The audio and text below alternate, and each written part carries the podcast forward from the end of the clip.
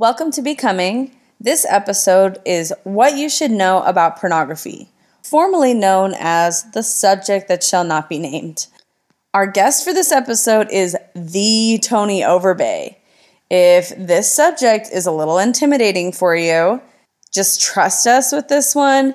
Tony is the best. He makes this topic so digestible and very appropriate for all ages. He has an incredible podcast called the Virtual Couch Podcast. If you want to learn more from him, it is such an awesome podcast. He is a licensed marriage and family therapist and shares so much of what he has learned as a therapist on his podcast. So let's get to it.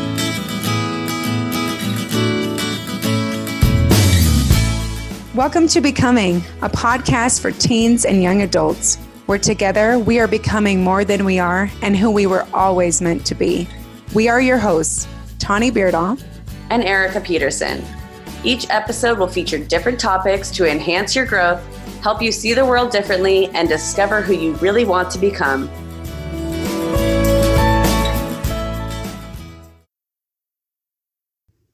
Welcome, everyone. We're so excited. We have Tony Overbay back on Becoming. Tony, thank you so much for coming back on the podcast. I'm like, I'm so excited that I kind of am worried I'm going to yell or I'm going to make the volume bad on the, the audio, or I'm just, I'm really excited to be here. And uh, I was grateful that you guys thought of me with this important topic to talk about. Of course. So, speaking of said topic, we love that you have said this before, but I am a Harry Potter total fan. Good. But we we love your reference of this topic. So we're talking about pornography. I'm going to just bravely say it. surprise, thing. surprise. But I love your Harry Potter reference, which is the subject that shall not be named. Like why? Why? so, I mean, I still remember I would always say that, hey, uh, they couldn't say the word Voldemort, and, and we ever always feel like we can't say pornography, and let's say it. And yeah, but yeah, so I mean, in Harry Potter, they couldn't say the word Voldemort. It supposedly gave him power, and it is uh, with pornography, we have to say it. I mean, we, we have to talk about it, and it has to not elicit this horrific response, especially from parents, you know, and so we want to be able to talk about it. Yeah. Yeah, so we're so excited. To, we wanted to cover this topic for a long time, and you've always been on the top of our list. The whole point of this is that the more we are educated and understand it and are comfortable talking about it, the less we'll have the misinformation out there and be able to have power to to change behaviors and to help us. But first thing we want to talk about, which we talked about on your previous episode for a short moment, but you have a great recovery program. Before we even get started, the Path Back Recovery Program. Will you briefly tell us about that? Yeah, no, I appreciate you saying that. So, and it's kind of fun to see. It's been around for a few years now, and it is an online recovery program and and it's for it's for pornography it's for compulsive sexual behavior and actually it's it's almost for any kind of coping mechanism that goes the way of an addiction because a lot of these things they kind of have similar roots i mean they come from this place of where when we don't feel i don't know good about ourselves or connected to maybe our friends or our family or school or any of these things our brain often wants to give us a really quick release. And so the path back is just this recovery program that is very faith based very strength based and it's going to help you with ways that you can find healthy ways to kind of deal with life and become the person that you really want to be or need to be. And when in the process of doing that the siren song of pornography will not be as strong and you'll be able to turn toward maybe more positive coping mechanisms or behaviors. Thank you so much for sharing about that. Yeah. So I want to mention that some teens listening to this, they might have a perspective that's just coming from the places. Is this even bad? What's the yeah. big deal? What's you know the big deal? I, have to tell you what's so funny about this is somebody had mentioned me on Instagram a few, it was just maybe a couple of weeks ago, and it was on my personal Instagram account, not my podcast, not my virtual couch Instagram account. And so I had just done the thing where I, I saved it and I put it on my story and and I said thanks to the person. And a lot of my kids' friends follow my personal Instagram account. One of my kids' friends said they, they texted my daughter and said, hey what's uh what's up with your dad and, and pornography like you know and then she said oh he helps people overcome pornography addiction or or you know people that turn to pornography for coping and he even said is that a thing you know is that a problem and it's like okay wow. i'm I, I've, I've helped about 13 or 1400 people I've, I've counted now, you know, in, in my practice, not even people online that have struggled with wanting to just put this behind them. So you're absolutely right. I mean, people don't even know at, at times, especially I don't know, some of the younger kids, right? I don't want to sound like this old man saying, "Hey, get off my lawn, kids." But you know, it's that thing where, yeah, some of them don't really feel like it is a problem. Well, and I look at it as I don't even care if you're coming from this, looking at this from a religious perspective, a moral point of view, or just because of statistical or logical reasons.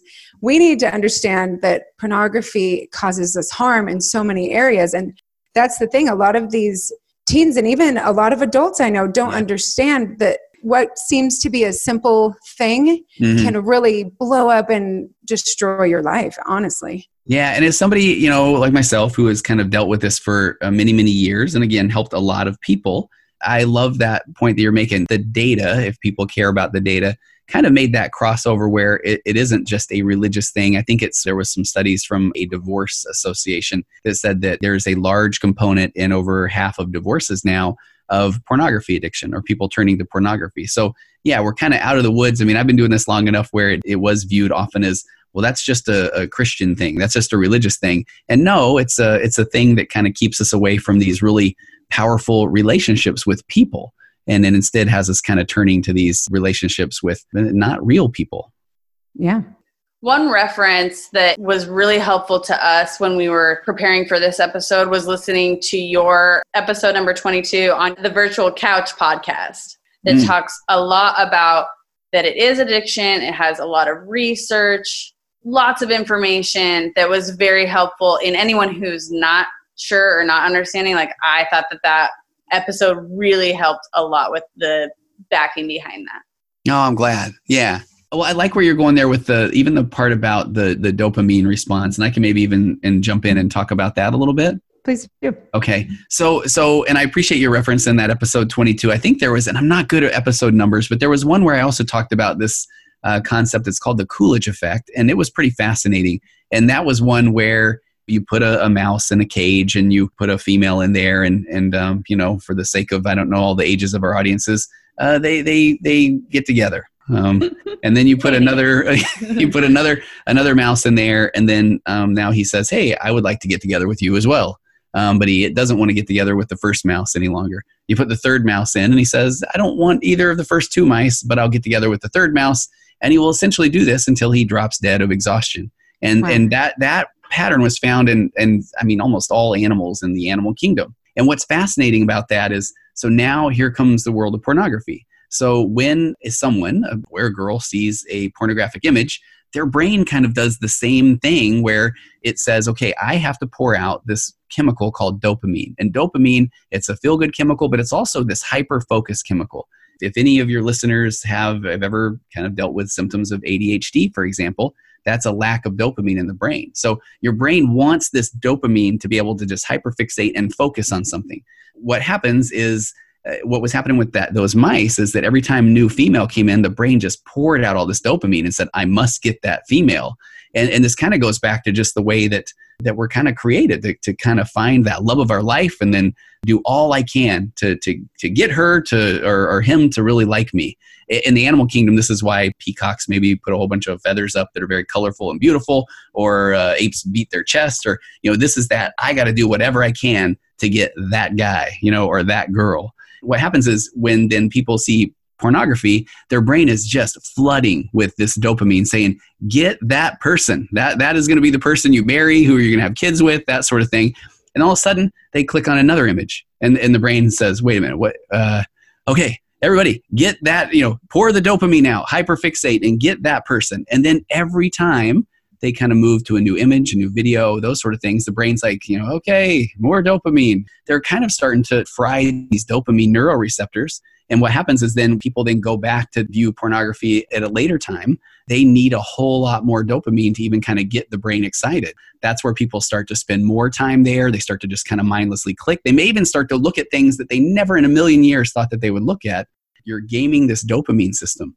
And I don't say that from a place of you better not ever do this ever in your entire life or you're a horrible person. But I think it's really interesting to just learn how the brain works We want a nice, healthy brain. We don't want to fry out those dopamine receptors. And they do. You get a break from pornography, and your brain's going to start going, okay, I gotta, I gotta repair. I gotta get back in the game. So I don't want somebody to feel like, man, if they've been looking at this stuff for a while, that they're doomed. No, no, no. Let's just kind of start getting that out of your life. Um, I think it's pretty fascinating. No, it's extremely fascinating. And another reference that you use in one of your episodes too is just junk food and how that gives us a good feeling because when we were first on this planet, it was hard to get those high calorie foods. Right. And so they produce that kind of reaction and it gives you the dopamine. But the same thing is happening with this, and pornography is sexual junk food, and it's not good for you, but it produces those reactions. And I, I thought that that was a good reminder to us of it's not wrong that our bodies do these things that have these reactions that's already built in right. but it's not good for us to do these things repeatedly because it's not necessarily a healthy thing to do. Yeah, it's kind of that. Uh, my, yeah, exactly. I would say it's that it's the old moderation in all things. There's even a really cool study I'm about to do a podcast on that talks about even this concept of dopamine fasting, where you know people are kind of taking a break more from screens. They're taking a break more from some of these things that do give this instant reward, and so that then when they are being very intentional about doing an activity that that they're excited about, that they're going to be even more engaged, even more present. And i'm a big fan of just anything you know it's i'm not saying that we have to be these complete robots that never act on impulse but i think it's really powerful to be able to recognize man this is one of those times where i feel like i might want to go look at something and just being able to take that pause and stop and then and then just kind of turn your attention somewhere else not only did you stop what could be a negative process but you just did something positive. and it's like that net effect is so powerful those are the things that people start to build off of. I mean, when you can start to turn away from something that is so easy to kind of hook on to, that's power. And I love that. And I like that you said something earlier too. When people walk in my office, one of the first things I do if we're talking about pornography is I want to say, hey, um, God put us on here to procreate, replenish the earth. Um, we're going to find uh, people attractive. I mean, that's that's normal. That's okay. That's a place we need to start from. Is that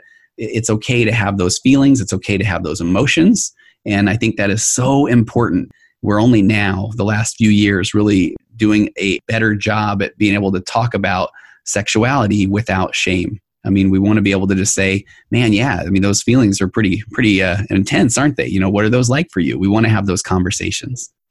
But when this problem elevates to a whole nother level, I mean, you've said you've helped over 1,400 people yeah. that have noticed that this is causing problems in my life. I'm wondering what areas of their life are you seeing that are affected by this negatively? Any kind of addictive behavior or anything, you know, this does come from this place of shame and it comes from a place of where people tend to feel bad about themselves. They oftentimes isolate or they withdraw even when somebody maybe has viewed pornography, they've maybe acted out. Uh, a lot of times, then they just say, okay, man, if somebody finds out about this, they are going to just think I am a horrible person. And so people will often then withdraw from social contact or they'll withdraw from human interaction, which only makes the problem worse because that's the thing where they'll start to just beat themselves up about you know that i don't have maybe as many friends or i'm worried that if people found out about this they would think i'm this horrible person they're actually turning away from the thing that could help them even more is that human interaction human mm-hmm. connection mm-hmm. I've got it. Can I read a quick story? I don't know if I've ever done this one before. I found this one, uh, this research in the 1950s. Have you guys ever heard about the cardboard butterflies? Do you know no. this one?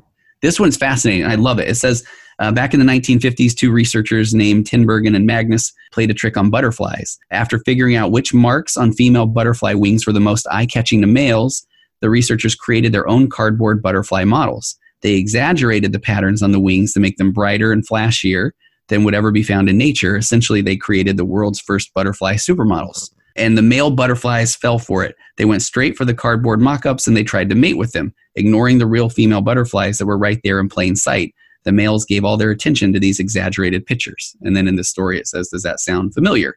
Like the duped butterflies, pornography consumers can get so obsessed chasing flashy fantasies that they miss out on real life and real relationships.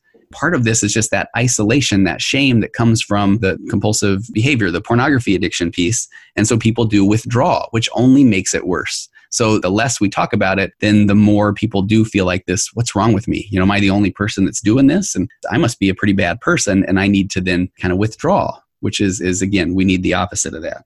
I love that visual perspective of the butterflies. That's And that Yeah. was back in 1950. 1950. Yeah, that was that was pretty crazy, right? That's amazing. So we know that this is crazy harmful to us. Mm. But can you tell us the best ways we can prevent this from becoming a problem or an addiction in our lives? Yeah, yeah. And, and I love the question. Now I'm old enough and have done this long enough that I remember still when we would talk about, hey, if you end up running into this, here's what you do. You know, and now it's a win. Uh, everyone is going to run into this. And for, you know, any parents that are kind of listening in, and my kids all kind of joke about this now that they're a bit older, but we would maybe pull people together once a month or so on a good old family night. You got some brownies flowing, uh, the smell of brownies in the air, and, and you might say, and it's not a hey anybody seen any pornography lately? Because i mean it, that's an easy one for the kids to go nope not me you know but Yeah. but it's like hey wh- when's the last time you guys saw something that that looked like pornography and what was that? What was it? Where'd you see it? Where'd you find it? And just make it very conversational. I want my kids i want kids to be able to go to their parents and say hey i, I- I saw this at school to be able to just talk about it because we got to get rid of that number one we got to get rid of the shame and and are you okay if i do my quick thing about guilt and shame Yes, please. Okay so favorite. i mean in this okay because this one me, means so much to me and i don't think i understood it for a while and i don't know why i always use an example of uh, leaving a grandmother at the mall. I don't know if i've done this before but you know so uh, guilt guilt is is kind of a, one of these normal human emotions. So guilt is I, if i yeah if i left my grandma at the mall and then i drove home which again i don't i like my grandma. I mean i don't know why i would do that but if i did guilt would kind of say oh man tony you left your grandma at the mall. Like you know it's kind of bad. You know hey why don't you go back and get her shame then comes in and says you are a horrible human being that your grandma will hate you forever and when everybody hears about this nobody's going to want to be your friend nobody's going to play with you. You know they're all going to steal your lunch money they're going to throw you in a toilet bowl and give you a swirly. I mean it's like shame comes in and says you are a horrible person. We have to get rid of that shame. Guilt and i used to not i used to not be a huge guilt fan either. I mean i would love it if we just kind of felt like man that just happened but i'm going to be okay. But the shame piece is what is so bad and that is the mm. part where I feel like, bless their hearts. That means I can say something negative about parents now, but bless their hearts, parents who then say, you know, okay, but I got to throw a little shame their way. Like they need to understand how bad this is. It's like, hmm. no, we understand that. Like it doesn't feel great. I would rather err on the side of love and just say, man, thank you so much for coming and talking to me about this. I mean, that's that's kind of the way it has to be. Parents listen to this. Again, if I go big on this helping, you know, 1400 people later, I have yet to be able to help somebody when it has been a shame-based approach.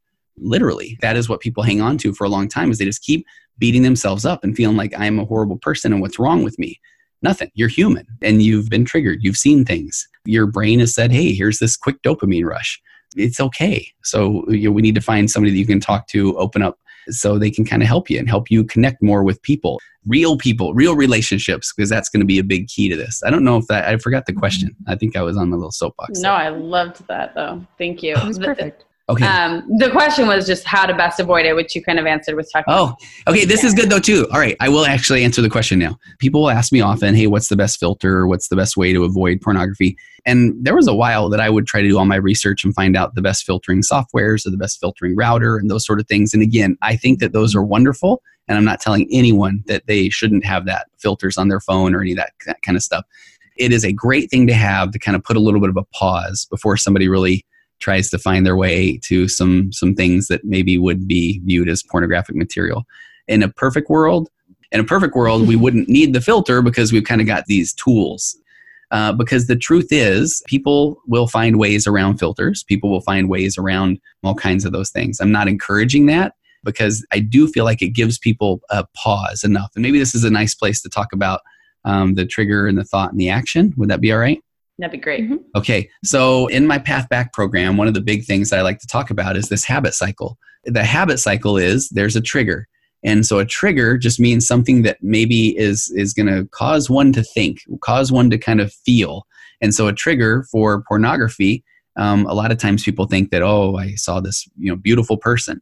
But I'll tell you, one of the main triggers that I run into with teens and adults alike is I call it crimes of opportunity. I'm bored and nobody's in the house. A lot of times, if all of a sudden somebody finds themselves alone in their home, that's a trigger. So, what follows the trigger is the thought. So, the thought is, okay, I can start looking up pornography. And then the action is then actually acting out on that. I really want people to understand that trigger, thought, action. So, in one sense, if we can't avoid the trigger, that's a great thing to do. And, and I like giving an example of You know, if somebody does know they're going to be home for an hour by themselves after school before their parents are there, and they know that that's maybe a, a time where it's really easy to kind of fall to this uh, this temptation of pornography the best thing they can do is not be at home alone. You know, the best thing they can do is go over to a friend's house to study or that sort of thing. A lot of times people even say, well, okay, now that I'm aware that that's my trigger, I think I'm okay. And so sometimes it does take people a little bit of uh, trial and effort to say, you know, man, I, I, was doing really good. And then all of a sudden just being alone in the house and that, that trigger, that's a little too much. So if we can avoid the trigger, I love doing that. But sometimes triggers are unavoidable. What we do next is we're going to have a thought. And I really want to make this point too. Your thoughts are your thoughts. Your thoughts are going to come. You're going to have happy thoughts and sad thoughts and, and, and irreverent thoughts and I don't know, all crazy thoughts and this sort of thing. And I love any chance I can get talking about this thing. It's called inappropriate thought syndrome. And all that means is your brain can throw any thought at you anytime it wants. Matter of fact, I think sometimes it has a good time doing that. There's these three points about this thing called inappropriate thought syndrome. The first one is everybody has those crazy, inappropriate, irrational, irreverent thoughts. The one I often have is if I get up on a building and I'm five, six floors up, my brain will constantly go, You could totally jump. Um, and then I get the little weird feeling in my legs or in my tummy. And so the first one is, you know, we have those thoughts. People just have thoughts. They do, and they can be all kinds, they can be all over the place. You're human. It's okay. The second part of that is just because you have the thought doesn't mean you're a bad person, doesn't mean you're going to act on it. I mean, take a guess on how many times I've jumped off of a very tall building. Probably not. Hopefully none. Zero. You are correct. So, the, so the thing, just because I have the thought doesn't mean that I'm going to do anything about it. And then the third part, which I love, is that thought suppression doesn't work. So when you tell yourself, don't think that thought, and this is a part I love saying that your brain holds up a little sign and says, this thought, you know, and so it's like, no, no, I can't think that. Like that makes me a bad person. The more you think that, your brain's going to, you know, just continue to say, what, this one, this one right? And this is that classic. Uh, anybody listening now, don't think of the white polar bear or don't think of the pink elephant.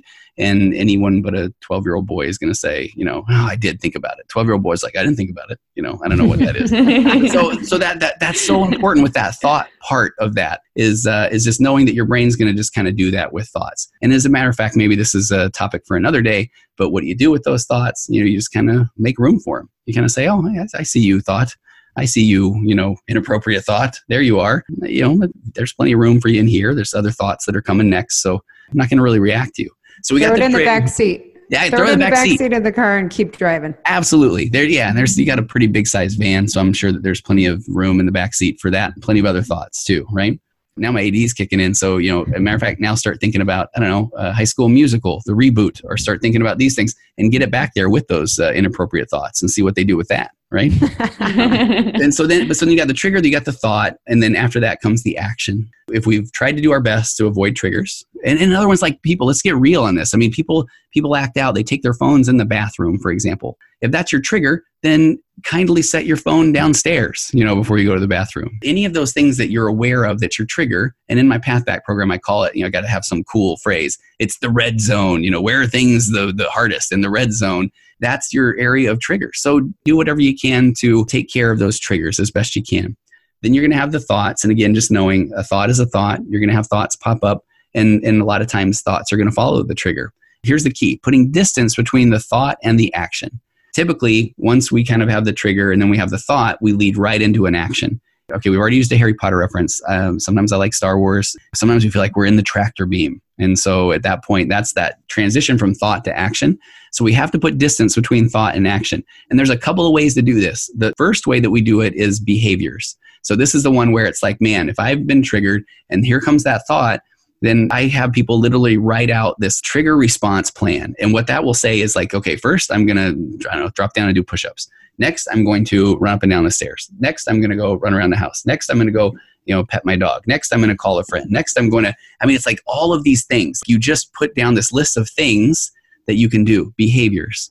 That is a way to put distance between thought and action eventually we want to get to the point where we're doing some mindfulness work. The mindfulness work will be that you know we, we won't always be able to go run up and down the stairs or pet the family dog. So at some point we're going to get really strong at recognizing oh okay that was a trigger. Here's a thought.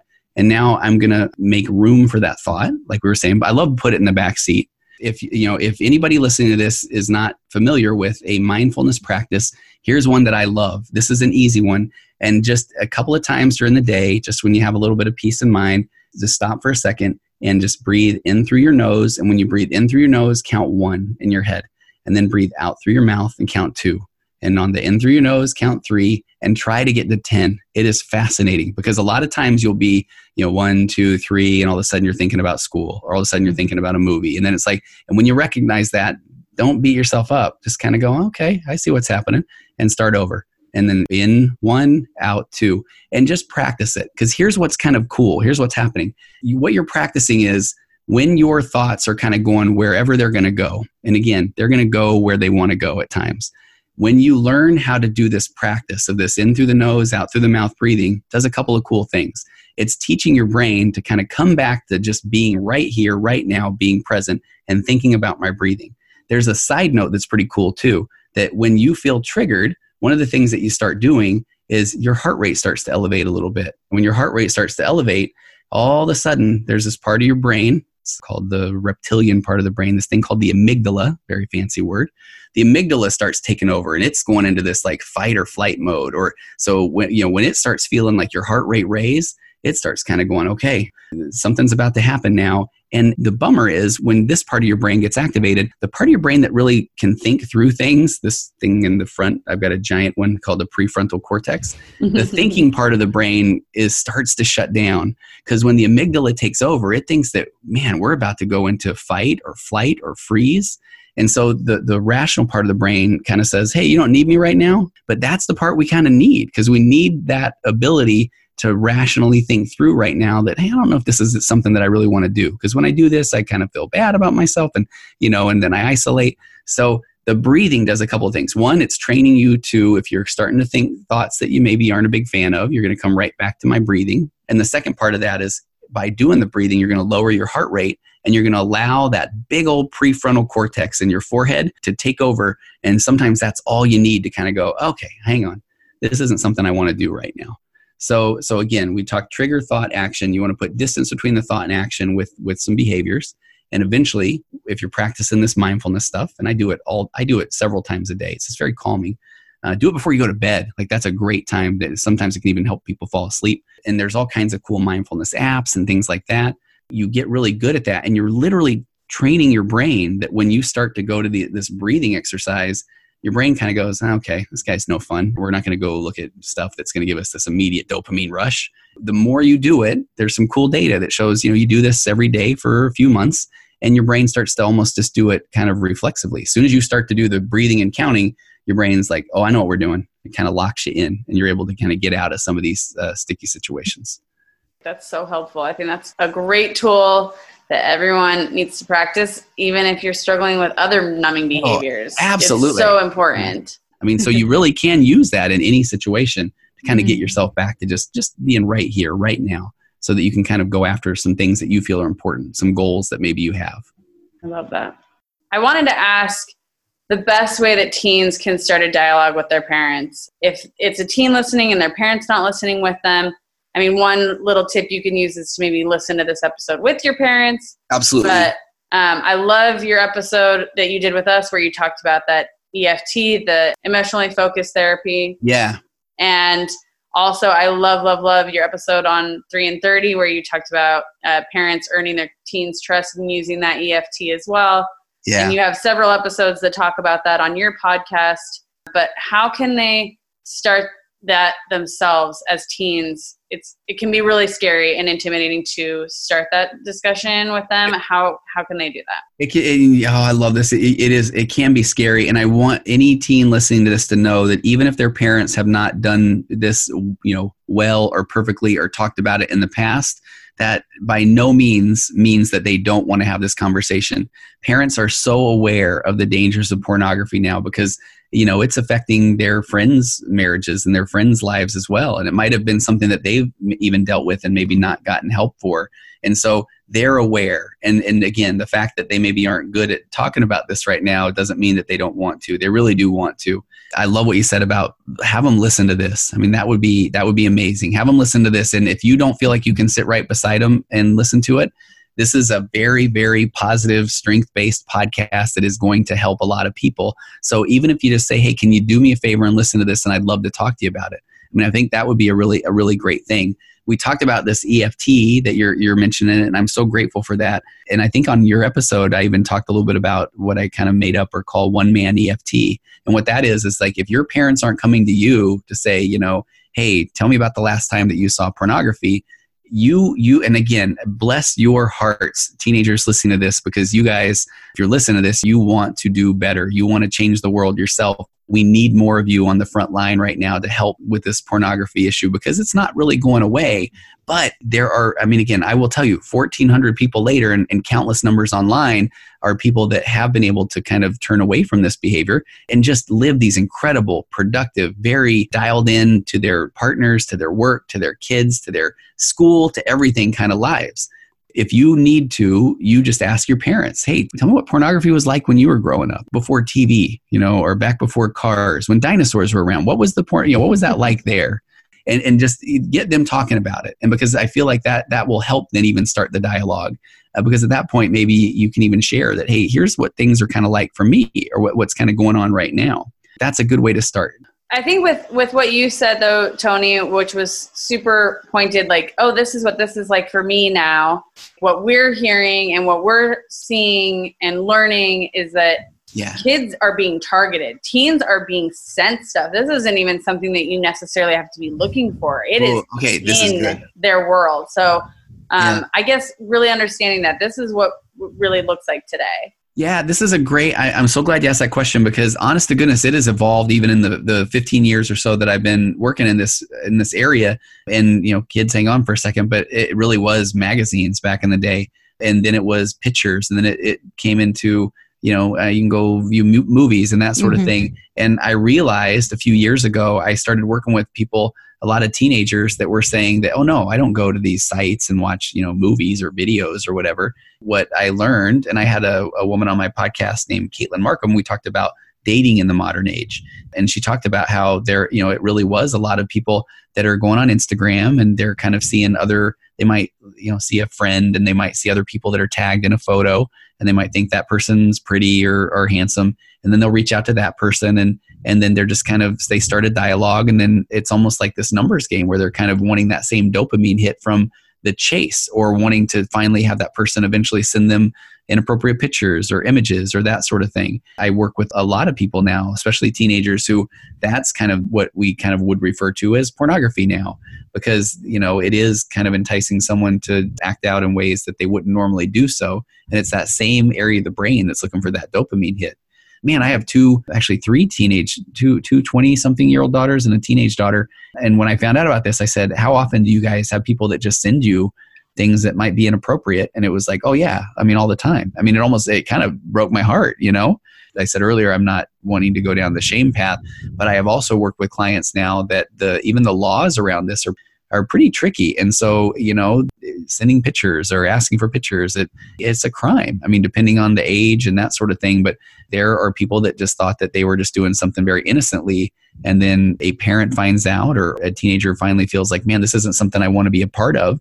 And it can really have some pretty serious ramifications. So I don't want that to sound like a shameful or you better watch out kind of thing. But in the same breath, it's it's better to play it safe and, and not engage in any of those kind of behaviors. So whether it's uh, instagram snapchat facebook these sort of things that is a form of pornography when you are asking people for nudes and to send these pictures and things. So i just kind of wanted to make that point too that it's not just videos or that sort of thing that people are seeing on their computers or phones. So i hope that made sense it absolutely did. And something that is important to keep in mind. I don't want to shame or make everyone's anyone scared, but you really do need to know what are the dangers right now. And So yeah, you can't. You really do. Yeah. Try to um, avoid it.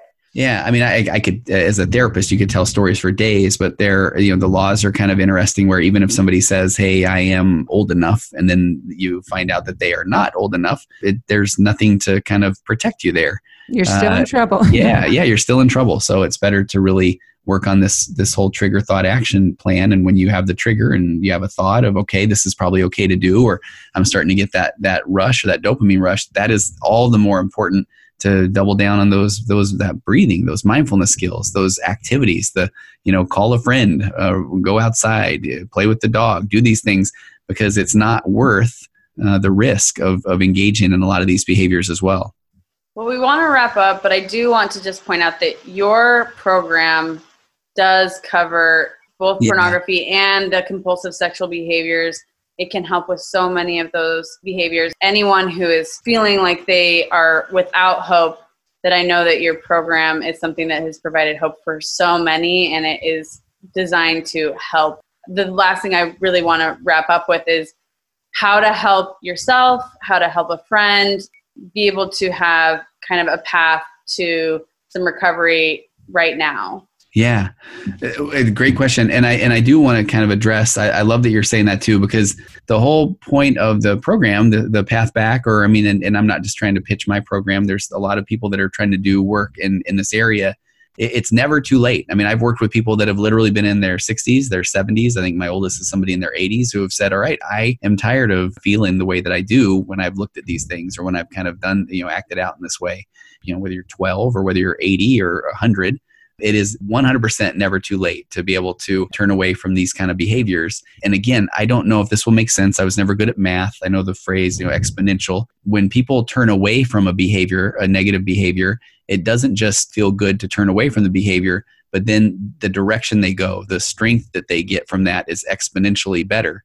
And I mm-hmm. find that people end up spending a lot of time, and like we talked about earlier with this Coolidge effect, they spend a lot of time chasing this next dopamine rush. And so they waste a lot of time there too.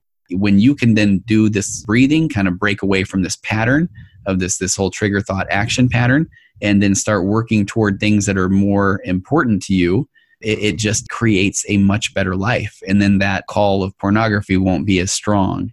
And some people like to say that, hey, once you've kind of started down this path, that's where you're headed. Well, no, you can kind of get, that's why I called the whole program the path back. You know, you can get back on the path, back to being the person that you know that you always wanted to be. And I will say too, I still get asked to do a, a ton of interviews, and I will get people from time to time that do want to just say, hey, isn't a little bit of pornography okay? And again, I'm going to come from this no, no shame based approach but i feel like when people do have it even as a as a small coping mechanism they're really missing out on that opportunity to connect with others.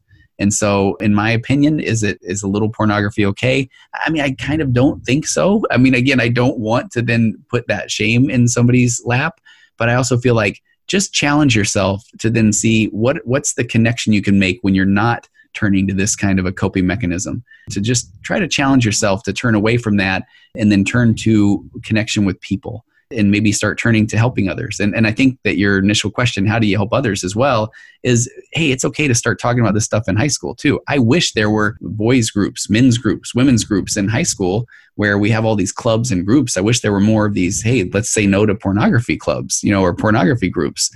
We got to start bringing awareness because that's the thing where people now are growing up with it in front of them all the time. We started tonight by saying there are people that say, what's the, what's the big deal?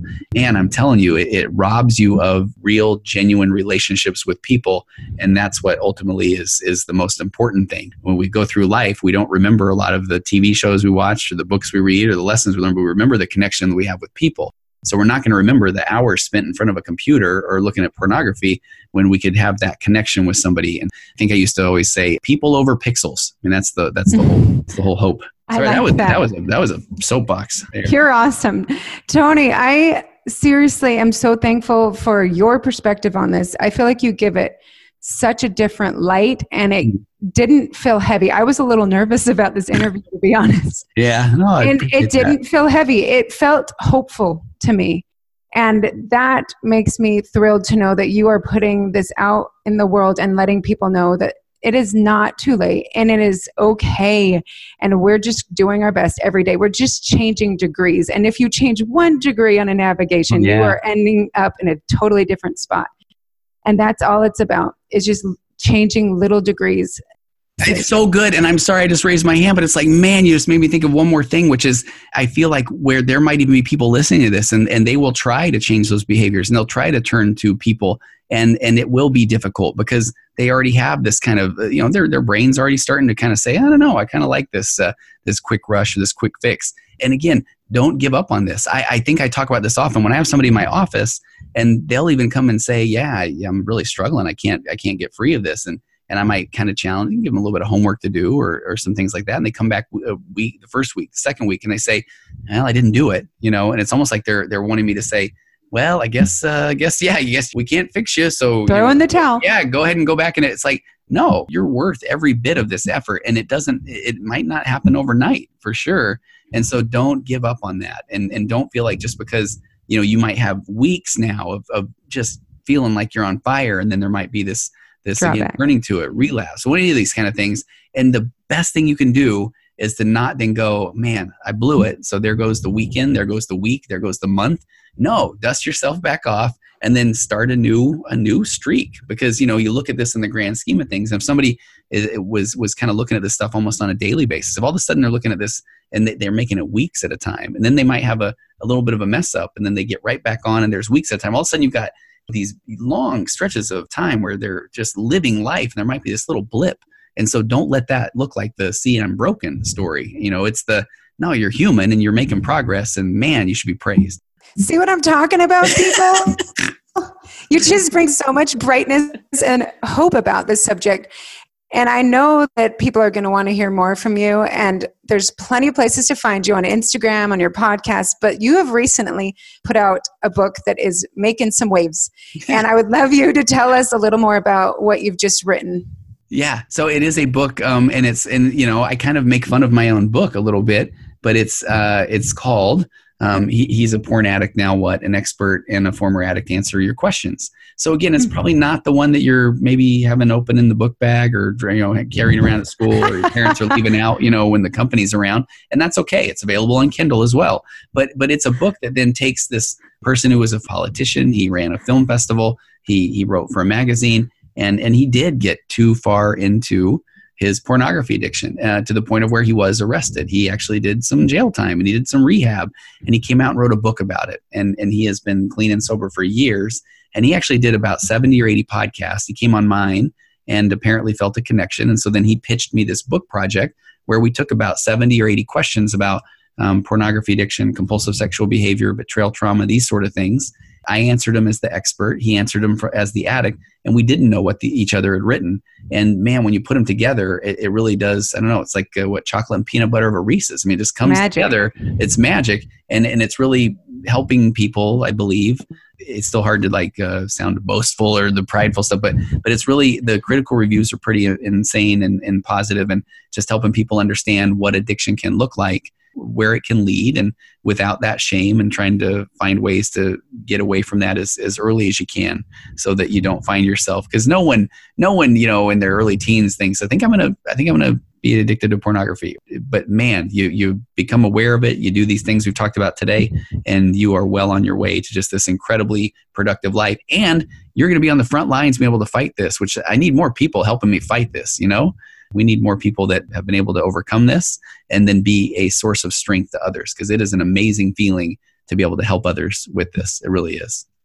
Well, thank you so much for helping our listeners learn more about this. And we will be sure to give all the links to where to find you and to learn more about the Path Back Recovery Program. Thank you so much for joining us again. No, you. you. guys are awesome. You are. Thanks for doing the work you're doing. I love it. I do. We're so honored to be like real friends with you. We are real friends. We're BFFs, right? we are. Totally. It's the best. Oh, thank you so much, Tony. We will we'll hopefully have you back on again. We love having anytime. And I got to have you guys. I'm ready to have you on my show too. Oh, I love it. Okay. Thanks, you. Tony. Thanks, you guys. Thank you so much for joining us today. Please click to subscribe and join us on Instagram. We'll see you next time on Becoming.